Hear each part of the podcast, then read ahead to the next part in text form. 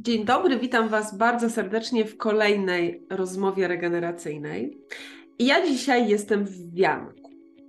I to trochę typowo dla y, tematyki tej rozmowy, dlatego że w dzisiejszej rozmowie będę rozmawiać z Iwoną Pawłowską, coachką i mentorką, o wewnętrznych dzieciach. I to jest rozmowa, którą przygotowywuję dla Was specjalnie na Dzień Dziecka, bo wierzę mocno, że w każdym z nas jest wewnętrzne dziecko, o które trzeba dbać.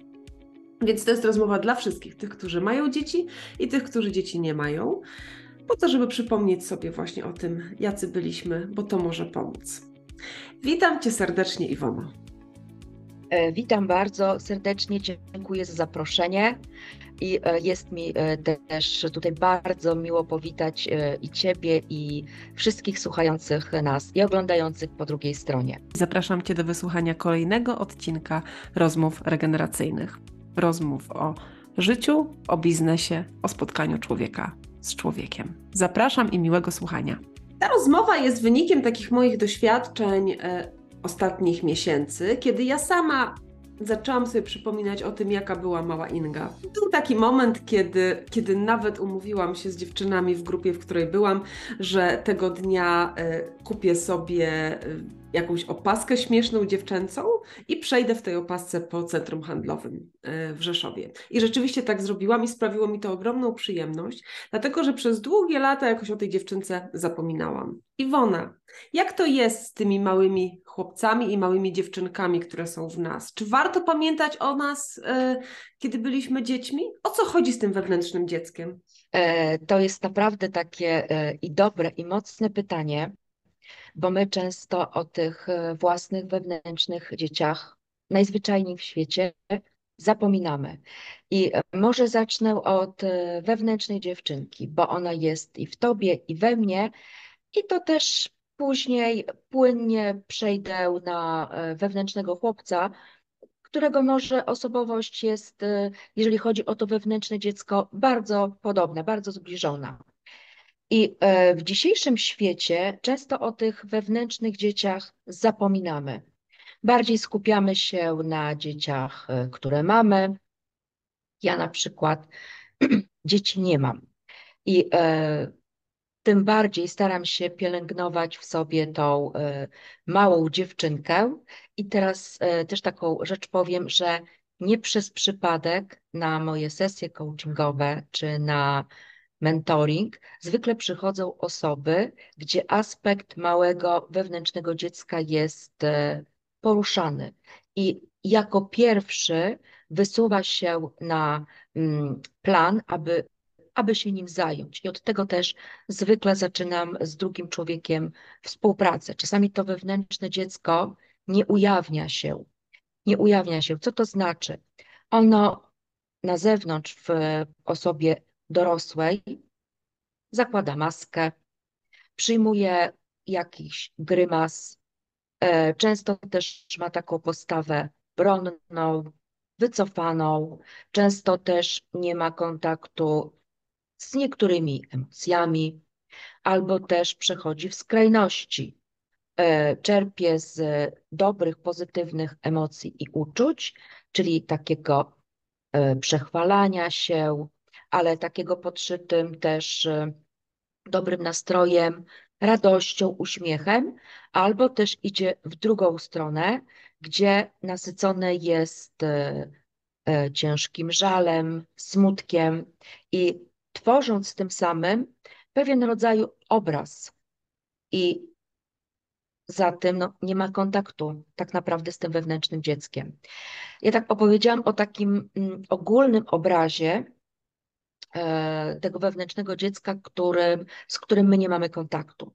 Ale jak się też z tym wewnętrznym dzieckiem e, skontaktować, bo e, tak czuję, że to jest ważne, że, mhm. żeby wyartykułować na naszym dzisiejszym spotkaniu. Jeżeli my nie mamy dostępu do takich naszych autentycznych uczuć i emocji, czyli nie śmiejemy się naprawdę, nie odczuwamy zazdrości naprawdę. Albo na przykład e, hamujemy w sobie złość albo gniew, to to jest cały czas brak kontaktu z tym wewnętrznym dzieckiem. Bo wewnętrzne dziecko od tak naprawdę od, od początku ma kontakt z tymi emocjami, a na pewnym etapie swojego życia od autorytetów, dorosłych, rodziców, osób, y, w stosunku do których nie mogło na przykład okazywać tych emocji i nie być sobą, nie być y, autentycznym, to te emocje i te uczucia się tak mocno w nim zamroziły, y, zdeformowały, że jako osoba dorosła nie pokazuje ich. Nie chce być odbierany przez pryzmat emocji. I tutaj prym wiedzie głównie głowa, umysł, który chce, aby e, nasz obraz był na przykład jakiś określony. Często jest no też wymyślony, czyli taki, jaki my chcemy albo uważamy, jaki powinien być. Bo na przykład to też się sprawdziło.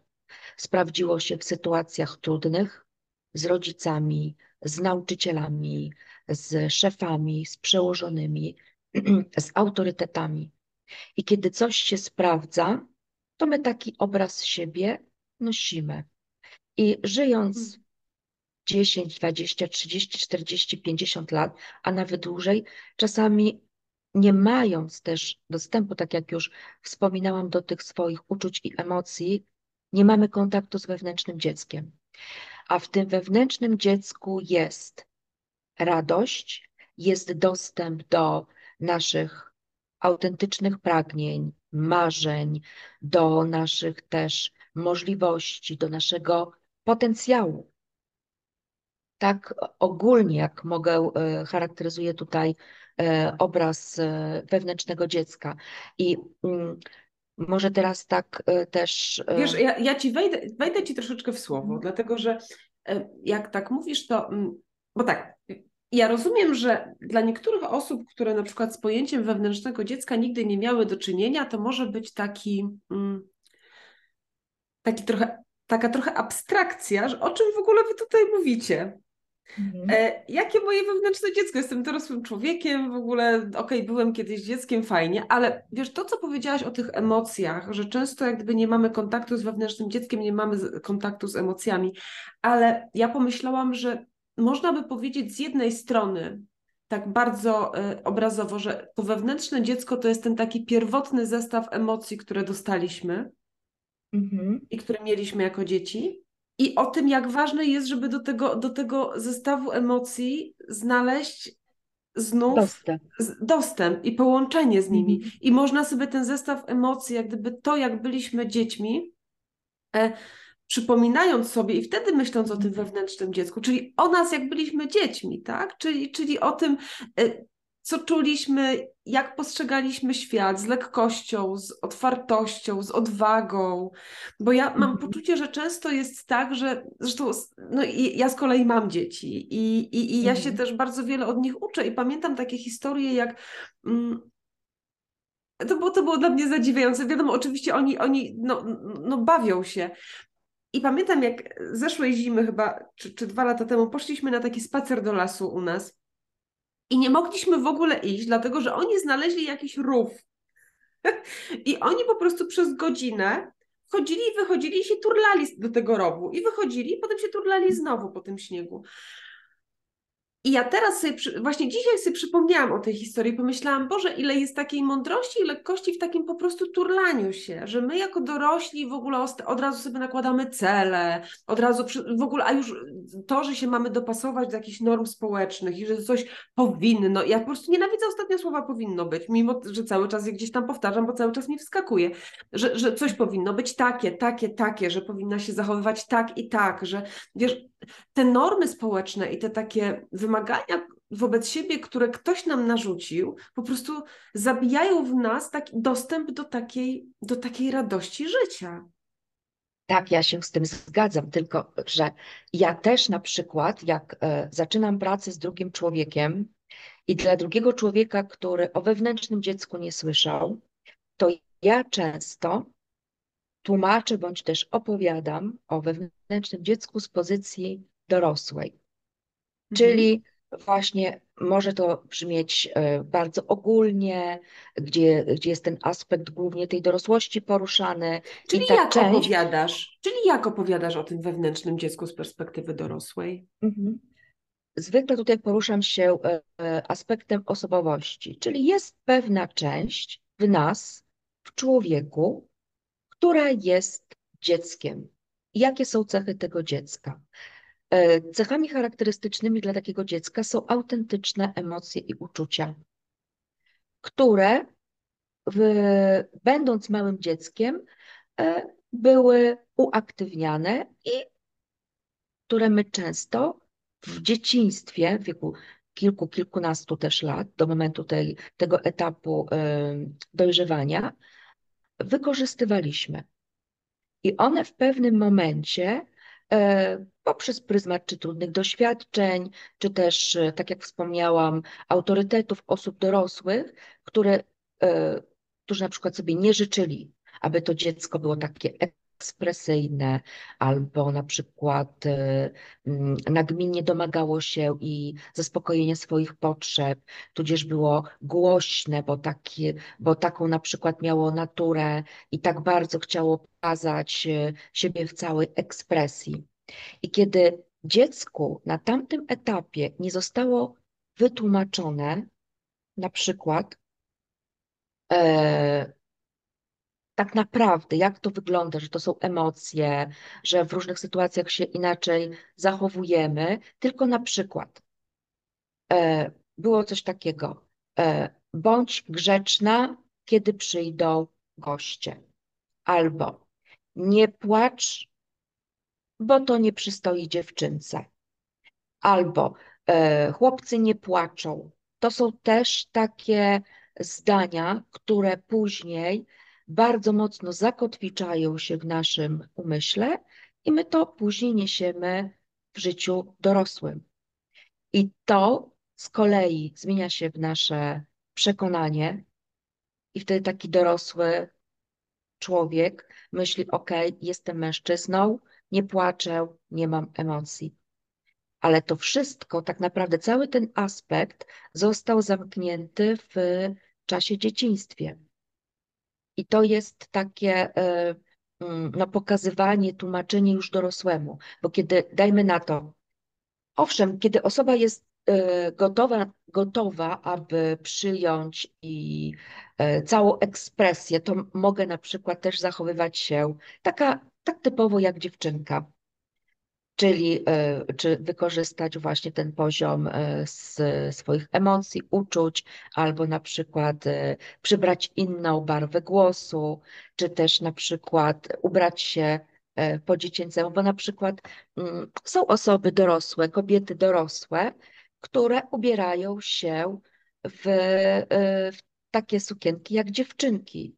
I one na przykład nie mając z tym kontaktu, nie wiedzą, że one ubierają się jak dziewczynki. A ich ta część osobowości, czyli tego wewnętrznego dziecka, zatrzymała się na etapie na przykład kilku, kilku lat, nie wiem, ośmiu, dziesięciu, i wówczas ona e, już jako dorosła kobieta czuje się na przykład dobrze w takim ubraniu. Natomiast ona nie wie, że to jest ten moment, kiedy ona zatrzymała się na etapie tej dziewczynki i dla niej na przykład ta sukienka e, była najpiękniejszą, albo co istotne, była na przykład akceptowana przez jej mamę albo przez tatę.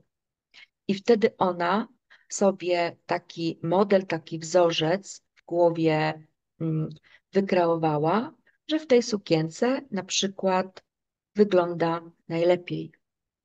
I ja mówię tutaj o takich e, też już przykładach, których my w życiu e, dorosłych e, albo często nie rozpoznajemy, albo nie wiemy.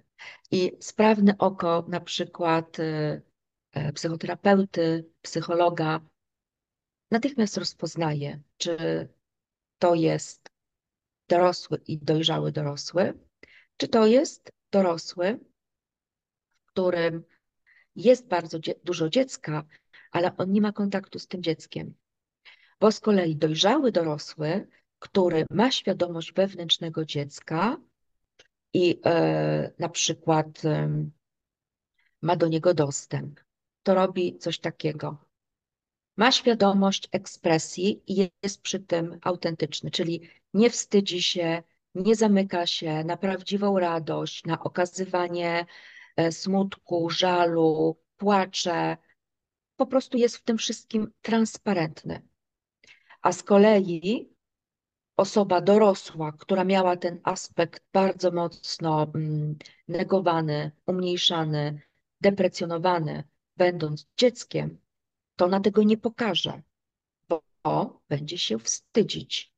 Będzie się na przykład y, wstydziła pokazać, że jest jej smutno, że poniosła porażkę i będzie przybierała wtedy postać, y, taką maskę Zosi Samosi, dam radę, potrafię. Ja od razu pokazuję takie e, też e, obrazy, takie skrajności, które w momencie, kiedy nie mieliśmy dostępu do tych emocji, bądź te emocje zostały nam w pewnym momencie zatrzymane, bo nie wolno było, to później odbija się to w naszym życiu dorosłym. Czy, czy to jest transparentne, co ja teraz mówię? Tak, tak, wiesz, i od razu nasuwa mi się takie pytanie, mhm. to jak zyskać kontakt z tym wewnętrznym dzieckiem? Mhm. Jak to zrobić? E, można to zrobić w, w, e, no, w różny sposób. Jeżeli ktoś na przykład ma dzieci, to e, ja zawsze też rekomenduję, żeby obserwować dzieci. Tak jak ty opowiadasz tą historię. Chłopcy idą, bawią się, turlają, krzyczą, e, wymachują na przykład jakimiś też e, kawałkami drewna. No po prostu jest w tym czuć, że tam jest taka też żywotność, taka, taka autentyczność. Te emocje są takie żywe i, i, i czuć po prostu też, że tam jest dużo tej energii, takiej właśnie poprzez okazywanie radości, czy nawet mm, w tym krzyku, że nawet jeżeli oni bawiąc się, e, okazują sobie też to na przykład, nie wiem, walczą ze sobą albo mają jakiś pojedynek, to na przykład zobaczyć, jak to wygląda, żeby też nie hamować, nie na przykład, a nie rób tego, nie rób tamtego, tego nie wolno, e, e, albo nie pokazuj tego, tylko po prostu obserwować i stamtąd czerpać z tej radości, z tej energii. To jest jeden przykład, jeden przykład. Drugi też przykład, tam gdzie dziecko pokazuje swoją potrzebę, artykułuje swoją potrzebę.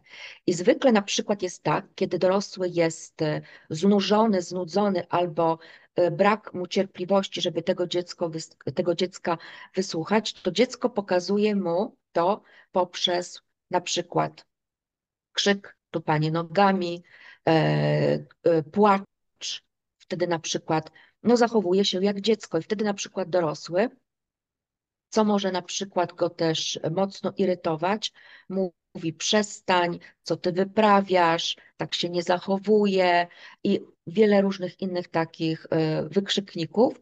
I co się dzieje z tym dzieckiem? Kiedy dziecko to słyszy, to ono owszem, wie, że tego nie wolno i jeżeli uda mu się w taki sposób coś osiągnąć, czyli dostać na przykład zabawkę albo y, coś, co chce, że tak powiem, zaspokoić swoje pragnienie i rodzic bądź dorosły ulega temu, to on będzie taką metodę stosował. I później jako dorosły Też. będzie w taki sposób wymuszał na innych poprzez krzyk, poprzez różnego rodzaju fochy, poprzez gniewanie się, e, wyśmiewanie, za tym pójdzie takie też umniejszanie, deprecjonowanie, bo to działało, kiedy był dzieckiem.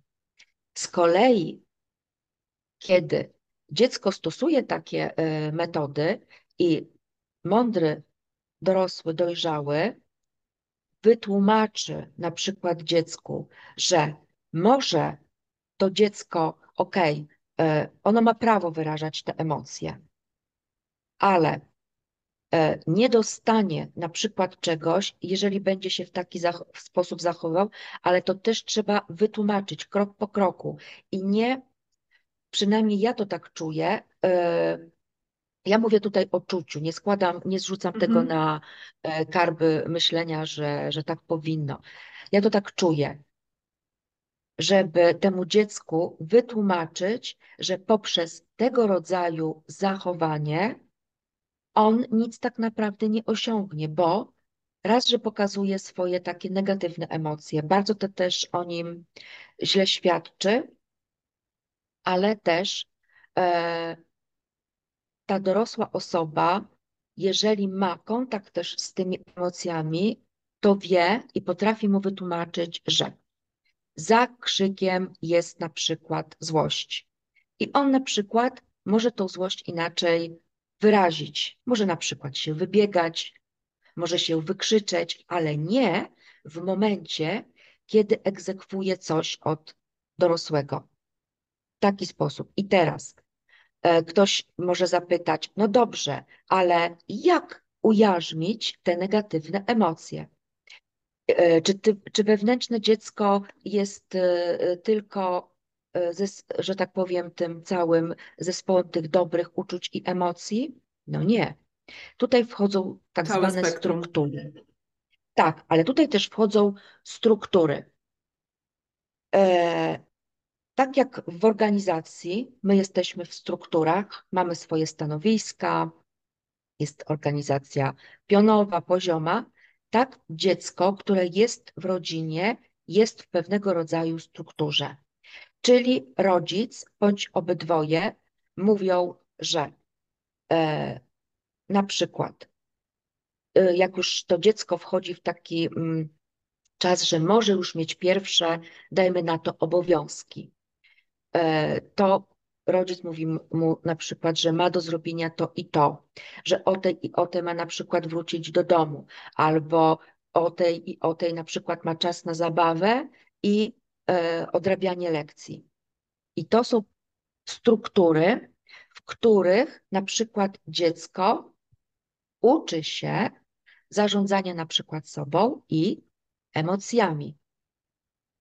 Na czym to polega? Bo na przykład dziecko powie, że ono nie chce w tych godzinach, e, nie wiem, odrabiać lekcji, tylko ono chce na przykład pójść się bawić albo chce inaczej spędzać czas.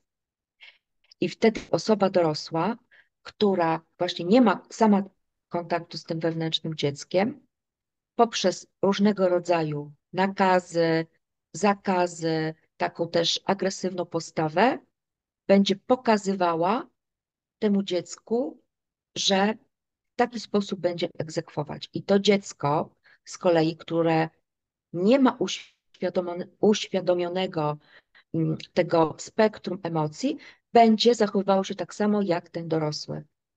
Czyli będzie później w życiu dorosłym tak samo reagować zakazami, nakazami, krzykiem, agresją i w stosunku do swoich dzieci, ale też w stosunku do osób, na przykład, którymi zarządza w strukturze. Ja tutaj od razu też pokazuję obraz dorosłego, który nie ma kontaktu z tym wewnętrznym dzieckiem i jak to przenosi się na dziecko, którego na przykład on uczy dopiero. No właśnie. Mm, To, to teraz kolejne pytanie. Co dobrego daje nam kontakt z wewnętrznym dzieckiem w dorosłym życiu? Mhm. Bo Co też, chcę bo też wiesz, chcę zakładać, że mm, e, no, każdy z nas został wychowany w jakiś tam sposób i ma pe, pewne, mm, pewne, pewien bagaż w życiu dorosłym. E, Tak.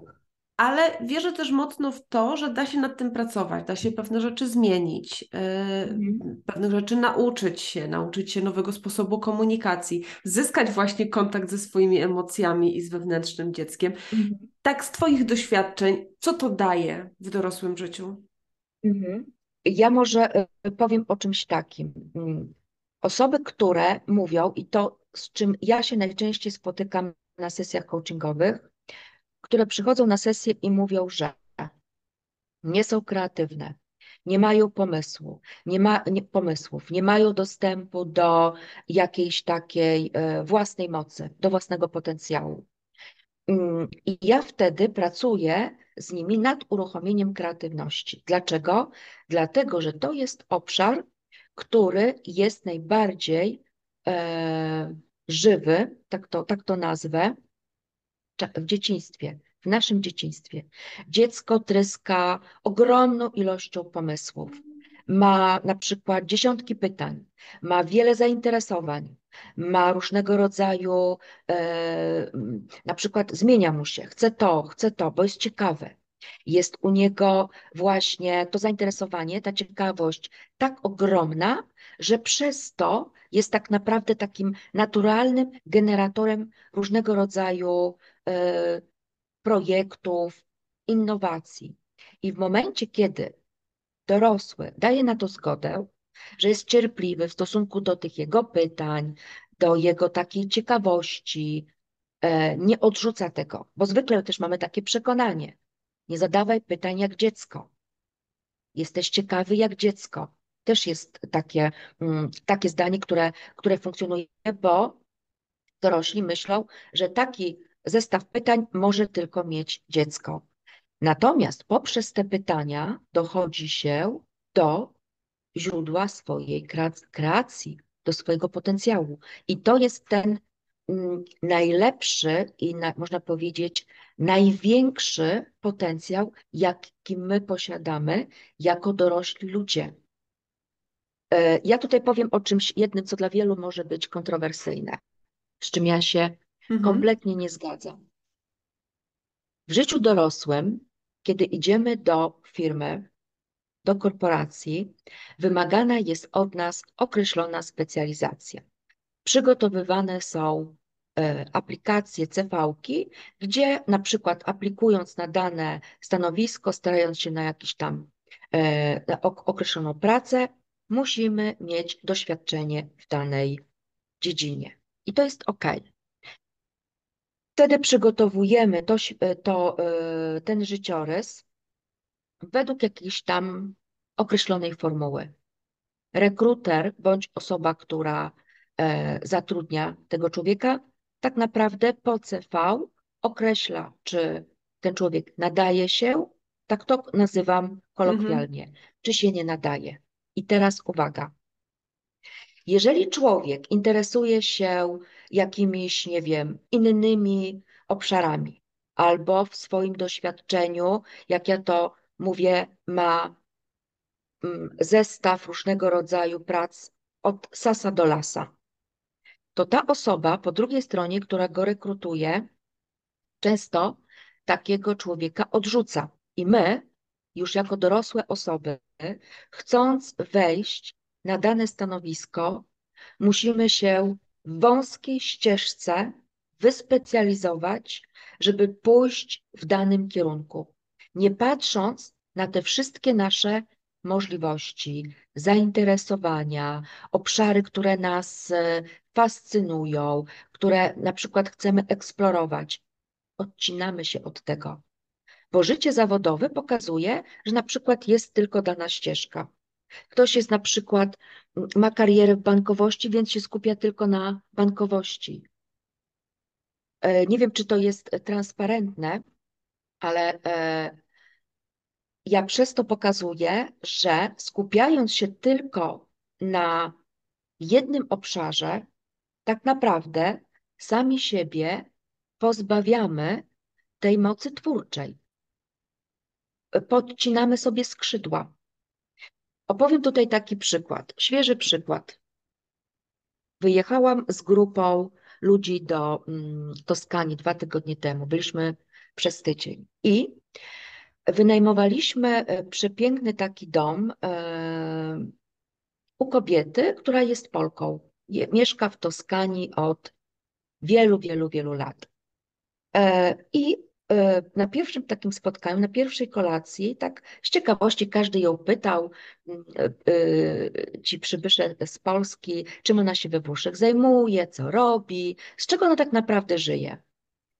I ta kobieta zaczęła opowiadać, e, co robi.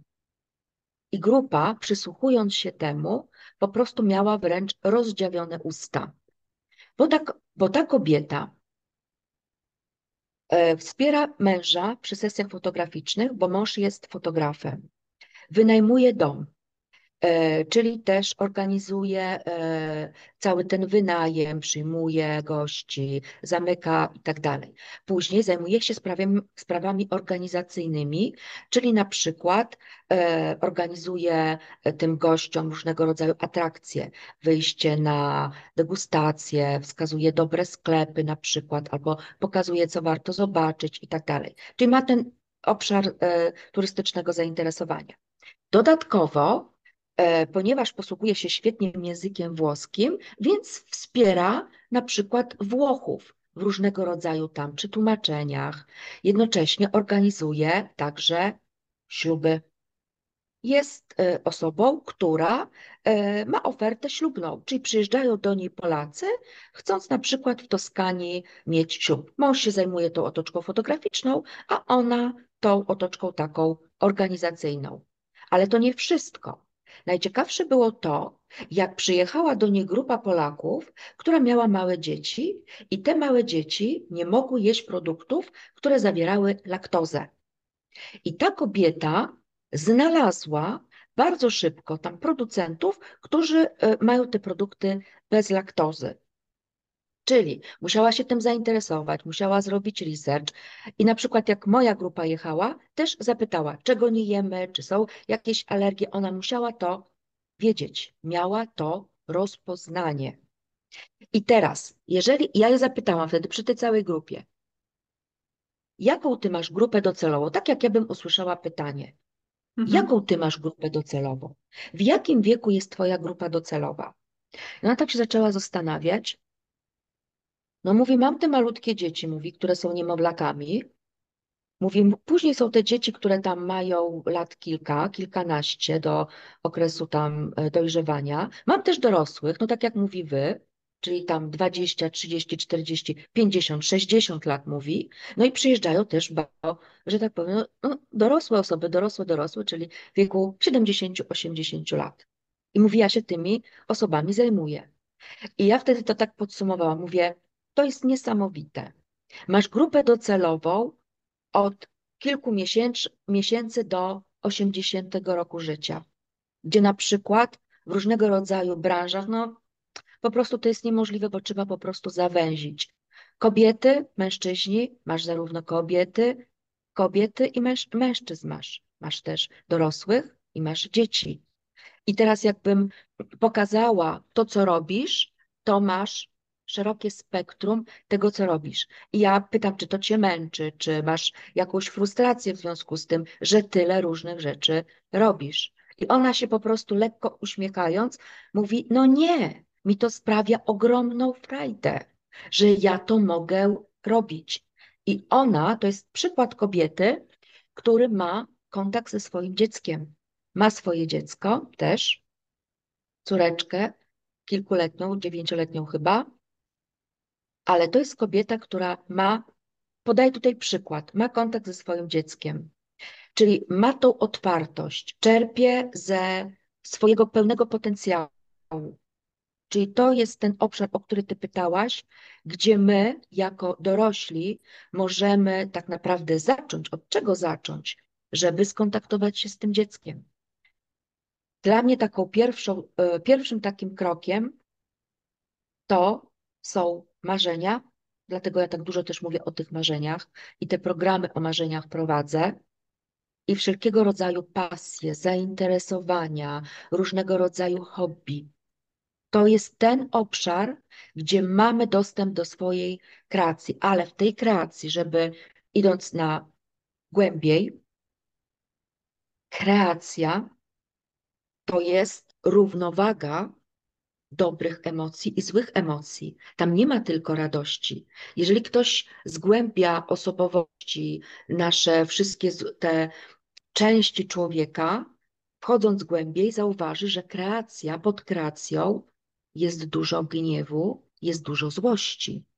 To są dwa uczucia, dwie emocje, dwa stany, można tak to też określić, które tak naprawdę powodują, że te nasze pomysły, że te nasze idee ruszają w świat, bo można w trybie radości, lekkości, takiego też uniesienia, ekscytacji kreować, ale żeby coś puścić w świat, to trzeba mieć odwagę, trzeba być też e, mieć też kontakt właśnie ze swoją złością, agresją, żeby się nie bać, żeby się nie bać, kiedy otoczenie tobie powie, że no nie, no po prostu to się nie nadaje, to nie wypali. No o czym ty myślisz? Nie masz w tym doświadczenia.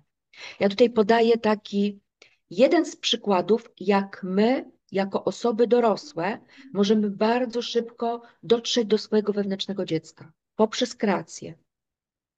Mhm. Poprzez kreację, wiesz, ja też sobie myślę poprzez takie mm, przypomnienie sobie tego, co, co lubiliśmy robić w dzieciństwie. Mm, Mhm. poprzez taniec, poprzez jakąś taką lekkość, robienie rzeczy jak gdyby nie według norm, tylko według tego, na co mamy w danym momencie ochotę. Tak. Mm, I jak sobie myślę w ogóle właśnie o takim kontakcie z wewnętrznym dzieckiem, ale też o takiej, często mówimy o takiej dziecięcej radości, ty też mówiłaś o ciekawości. E, Mhm. zresztą ja o tej ciekawości mm, też, też z Zuzą Ziomecką rozmawiałam. W wielu rozmowach ta, ta ciekawość się przejawia, dlatego że to jest niezwykle ważna dzisiaj cecha. Tak.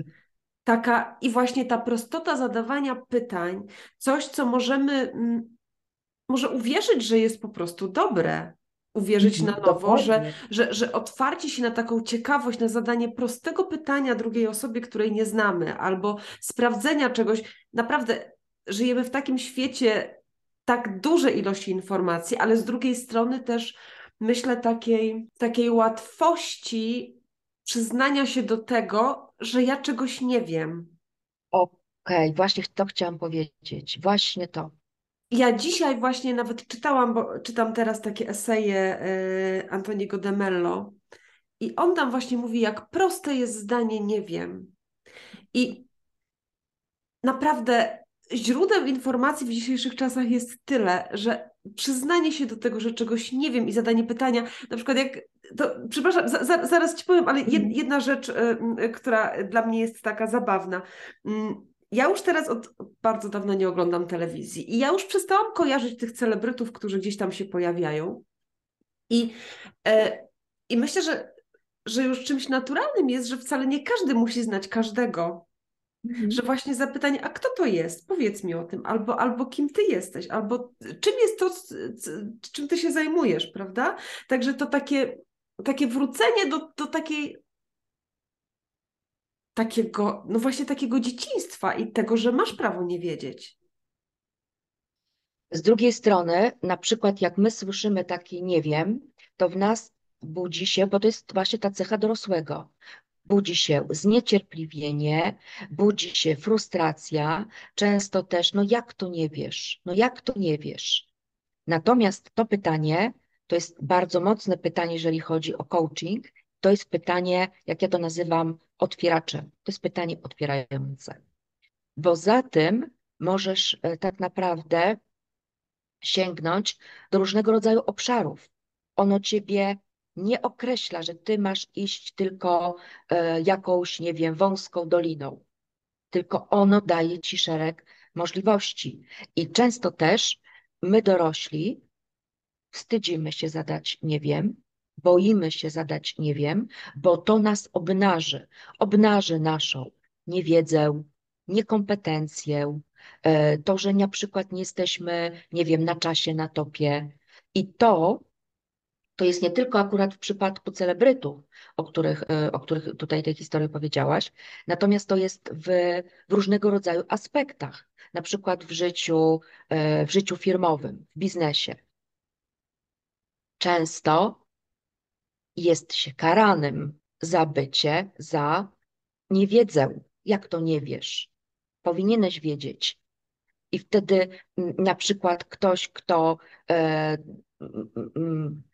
za, ma, ma po prostu tam trudne emocje, no to może od razu dojść do konfliktu też. Ja już idę oczywiście na skróty, ale e, dociekliwość, ciekawość, e, zainteresowanie Zainteresowanie. My w życiu dzisiaj dorosłym mówimy o zainteresowaniu, że okej, okay, interesuje się tym, interesuje się tamtym. Ale tak, najbardziej takimi otwierającymi i e, naprowadzającymi nas i do siebie, i do innych są właśnie pytania. I takie odkrywanie świata Mhm. na nowo po dziecięcemu. Tak, tak, tak, tak, dokładnie. A jak ty, Iwona, dbasz o swoją małą dziewczynkę? E, ja, e, u mnie takim aspektem są podróże. E, to jest taki obszar w moim życiu, że ja nigdy nie mam dosyć. I poprzez podróże odkrywam świat swoimi oczami. Nie z książek, nie z opowieści innych ludzi. Mówię tutaj o y, na przykład y, o googlowaniu i wyszukiwaniu informacji, bo ja tego praktycznie nie robię. Jadąc gdzieś, nie przygotowuję się. Czy nie czytam informacji, nie wyszukuję, y, nie kupuję przewodników, nie robię tego. Jadę po prostu i wtedy rozmawiam z tymi ludźmi, czy to po angielsku, jeżeli to są, e, bo znam włoski i angielski, jeżeli na przykład jestem we Włoszech, to po włosku. I uwielbiam właśnie takie rozmowy, zwłaszcza z takimi ludźmi, których na przykład spotkam, czy w pociągu, czy w restauracji. To jest po prostu mój żywioł, bo ja wtedy od tego człowieka dowiem się więcej o tym kraju, o życiu, o codzienności, o mentalności, aniżeli e, w, w jakiejś, nie wiem, książce, encyklopedii. I tutaj nie chodzi o to, że ja to mm, w jakiś tam sposób deprecjonuję czy umniejszam. O to mi nie chodzi. To jest ta moja ciekawość. To jest ciekawość tej małej dziewczynki, która właśnie nie do końca mogła zadawać pytania bo ja z kolei byłam tym dzieckiem, które, którego rodzice byli zapracowani. Ja pochodzę z dużej rodziny, nas było dziesięcioro dzieci. Ja byłam najstarsza, w związku z tym ja szybko weszłam w świat dorosłych. Takiego dorosłego, niedojrzałego. Dlatego ja ten etap dzieciństwa, mm, e, nie był on aż przeze mnie e, tak doświadczany na przykład, bo nie było czasu, bo ja w wieku tam kilku, kilkunastu lat już musiałam być tą dorosłą, żeby zajmować się młodszym rodzeństwem i wziąć szybko na siebie no, dużą odpowiedzialność za pewne rzeczy. W związku z tym ja w życiu dorosłym tak naprawdę zaczęłam dopiero mieć kontakt ze swoją wewnętrzną dziewczynką i pytać ją, co jej się podoba, co lubi, czego chciałaby podoświadczać, a czego nie, co jej smakuje. I to są takie naprawdę proste rzeczy. E, czego chcesz na przykład, co lubisz, a czego nie lubisz, co ci się podoba, co chciałabyś na przykład teraz zrobić, na co masz ochotę, co ciebie interesuje, a jak to wygląda. I to są właśnie takie no, proste pytania. Proste, prawda? I e, od tego też e, zaczęła się też moja droga rozwojowa wiele, wiele lat temu. Takie właśnie proste, można powiedzieć, infantylne pytania, które sobie stawiałam, żeby zadbać o siebie. Później e, z tych pytań głównie bo nie zajmowałam się wtedy jeszcze takim wewnętrznym dzieckiem, ale budowałam swoje poczucie własnej wartości, bo moje poczucie własnej wartości wiele, wiele lat temu wynikało głównie z tego, że patrzyłam na siebie poprzez pryzmat pracy. Praca była moją wartością. Nie, jak, nie jakieś wewnętrzne wartości, tylko praca jaką pracę wykonuję, to na jakim stanowisku jestem, to ile zarabiam, czyli ten taki pryzmat powierzchowny, zewnętrzny, to było moją wartością. I dopiero jak już weszłam w świadomy rozwój i zaczęłam tak naprawdę eksplorować swoje wnętrze, to poprzez te proste pytania zaczęłam docierać do swojego wewnętrznego dziecka I to wewnętrzne dziecko dopiero pokazywało mi, co ono chce, co go interesuje, poprzez jakie obszary chce doświadczać tego życia. Albo na przykład ja, jako wewnętrzne dziecko, też i jako osoba dorosła, musiałam nauczyć się struktur, że na przykład dla mnie struktury to było też wejście właśnie do organizacji, bo ja nie znałam wcześniej struktur. Czyli jak szybko weszłam w ten świat dorosłych i brałam na siebie dużo obowiązków, to w organizacjach e, ja byłam świetnym pracownikiem, ale ja brałam ponad swoje siły. Czyli był taki moment w moim życiu, że kiedy odeszłam z jednej organizacji, to na miejsce, na moje miejsce zatrudniono trzy osoby. I to właśnie, po, tak, tak, tak, tak. Ja tutaj nie będę wymieniała tej firmy, ale to mi wtedy pokazało, że ja nie potrafię utrzymać struktur, czyli granic, bycia asertywną, bo dziecko chłonie, bo dziecko przyjmuje. Czyli ja przez bardzo długi, długi czas byłam dorosłym, ale dzieckiem, które nie ma świadomości na przykład granic, nie ma rozróżnienia tego, co na przykład jest dziecięce, a co dorosłe. Bo dziecko, które nie ma przez dorosłego, dojrzałego postawionych granic, to dziecko chcąc zadowolić rodzica, a później w życiu dorosłym zadowolić szefa, przełożonego, partnera, to będzie brało ponad miarę to, y, to, o czym ja też dzisiaj z Tobą rozmawiam, to jest taka, można powiedzieć, ogólna, ogólna charakterystyka, bo to są tak naprawdę procesy mocno złożone, to są y, też takie warstwy. To, co, y, to, co, o czym tutaj mówimy dzisiaj, to jest naprawdę ogólne i dla osób, które nigdy nie słyszały o wewnętrznym dziecku. Ta nasza rozmowa może być na przykład taką pierwszą, otwierającą i nazbyt ogólną, bo y, tutaj wchodzi już naprawdę wiele różnych takich obszarów mocno psychologicznych, y, gdzie też i dużo jest traum. Ja tutaj w te tematy akurat nie zagłębiam się, bo to też nie jest moją y, specjalizacją. Ja to y, robiłam na swój własny użytek, natomiast to jest ogromny obszar i uzdrowienie tak naprawdę swojego wewnętrznego dziecka powoduje w, w konsekwencji, że Potrafimy stawiać granice, umiemy o siebie zadbać, umiemy siebie cenić, docenić w ogóle. Znamy swoją wartość, szanujemy siebie. E, szanujemy siebie i szanujemy innych. Jest takie powiedzenie, które ja bardzo często też e, praktykuję na moich sesjach. To jest e, trudne powiedzenie. W formie takiego pytania, które też zadaję kto bardziej kocha ciebie niż ty? Trudne pytanie, prawda?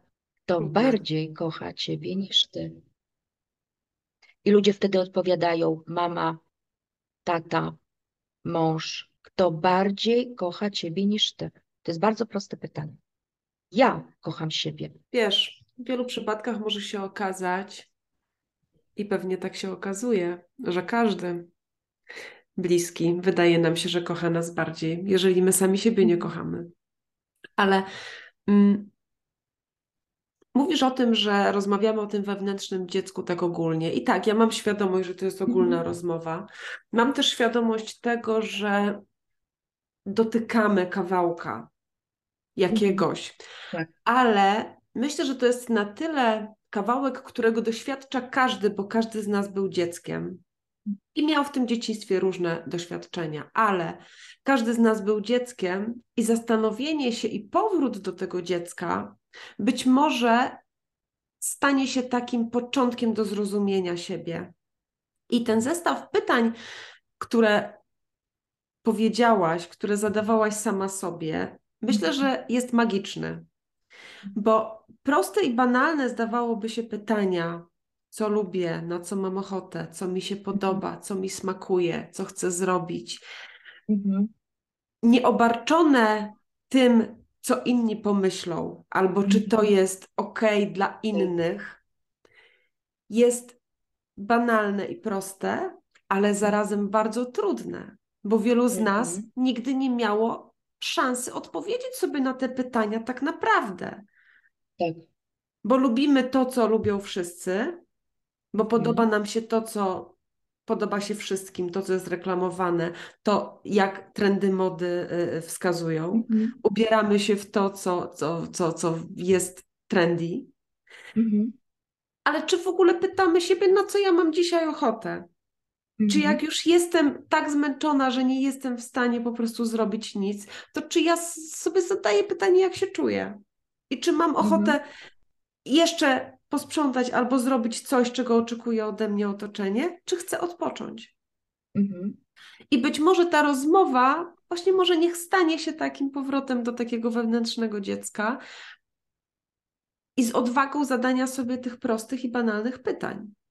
I przypomnienia sobie, jak to jest być szczęśliwym dzieckiem, niekoniecznie zawsze uśmiechniętym, też przeżywającym trudne emocje i radzącym sobie z tym. I bez potrzeby tupania nóżką i powiedzenia, bo ja tak chcę. Tak, dokładnie. Mhm. Ale z drugiej strony to, bo ja tak chcę, może właśnie można teraz zrealizować w Mhm. dorosłym życiu. Bez zakazów, E, nakazów. e, tak, e, tak, ja, się- ja się z tym zgadzam i, i ja tego też e, i uczę, jak e, ludzie przychodzą na moje kursy, na moje warsztaty, bądź też w taki sposób pracuję na sesjach coachingowych. I teraz jeszcze jedną rzecz dodam. Na początku, kiedy właśnie mówię o tej miłości do siebie i kiedy zadaję te proste pytania, albo proszę osoby, które pracują ze mną, żeby sobie codziennie zadawały takie pytania, kiedy się budzą, albo kiedy mają na przykład trudny moment, to często mylone jest to uwaga z ego, że to jest takie egoistyczne. No jak to, że ja mam o siebie zadbać, że ja mam postawić siebie na pierwszym miejscu, ale Iwona, to jest egoistyczne. I ja mówię, okej, czyż nie egoistyczne jest to, kiedy na przykład prosisz kogoś, żeby spełnił Twoje oczekiwania? Czyż nie egoistyczne jest to, jeżeli ktoś prosi Ciebie, żebyś Ty spełnił jego oczekiwania, a za oczekiwaniami może być na przykład określony styl życia, realizowanie cudzych potrzeb, realizowanie cudzych marzeń, na przykład planów, celów. To jest, mówię, egoistyczne. Egoistyczne jest to, kiedy ktoś chce od drugiej osoby, żeby spełniał jego oczekiwania. A egoistycznym nie jest to, kiedy ja na przykład e, zapytam siebie, co ja chcę w tym momencie, albo na co mam ochotę. To tak jak prosty, banalny przykład w środowisku rozwojowym podawany, co na początku, jak ja prowadziłam sesję, też było niezwykle kontrowersyjne. W samolocie kto pierwszy zakłada maski? Matka sobie czy matka dziecku? I wtedy zawsze padała odpowiedź, no matka dziecku zakłada maskę. I jakimś y, ogromnym szokiem było to, że matka wpierw sobie zakłada maskę. I taki paradoks, pa, paradoks po prostu. Historia też sprzed dwóch, trzech tygodni. Wracałam z grupą później z Rzymu do Warszawy samolotem. I o tym właśnie, kto zakłada maskę, było podczas tych warsztatów, które prowadziłam w Toskanii. I w samolocie stewardesa powiedziała: Najpierw zakładamy maskę sobie, abyśmy mogli swobodnie oddychać i pomóc pełni świadomości sąsiednim pasażerom. To było coś niesamowitego. Tak jakby wyjaśniła ludziom, dlaczego zakładamy sobie wpierw, a nie komuś. I e, tak też myślę na przykład, że jeżeli e, mamy świadomość takiej bezwarunkowej miłości w stosunku do siebie, nad czym pracujemy tak naprawdę przez całe życie. Czyli to, co ja chcę, czyli jeżeli ja sobie w czymś nie zrobię krzywdy, bo wiem, że to będzie mnie bolało, a kocham siebie, to z tej miłości nie zrobię krzywdy drugiemu człowiekowi. Nie przez przypadek jest kochaj siebie, e, kochaj, e, zapomniałam teraz jak Bliźniego swego jak siebie samego. Dokładnie, dokładnie. E, I to jest na takiej samej zasadzie. Tak. Jeżeli ja kocham siebie i mam swoje granice, jeżeli ja szanuję swój czas, to tym bardziej będę kochać, szanować drugą osobę. Ale jeżeli ja nie szanuję siebie, bo tych granic nie mam, bo one są płynne, bo można mi wrzucić, nie wiem, wszystko, i złość, i gniew, ktoś wylewa na mnie swoją frustrację, to ja robię to samo w stosunku do kogoś innego. I tego właśnie jesteśmy mm, uczeni, edukowani w, e, w dzieciństwie. Na tym polega rola e, nas, dorosłych, dojrzałych, żeby uczyć dzieci w taki sposób. I ja teraz też mogę powiedzieć, ja dlatego nie mam dzieci. Ja podjęłam tą decyzję świadomie, że nie mam dzieci, bo ja nie byłam nauczona w dzieciństwie, jak siebie kochać, jak e, respektować swoich granic. I dla mnie było to, jak ja wchodziłam już w ten wiek dojrzałości, później dorastałam, jak zaczęłam pracować nad sobą, jak ja to wszystko zobaczyłam, to pomyślałam sobie, wow, ja nie wiem, czy ja bym miała odwagę nauczyć młodego człowieka tej miłości do siebie, tej miłości bezwarunkowej jako matka. Ja autentycznie to przed sobą powiedziałam, że ja nie miałabym odwagi.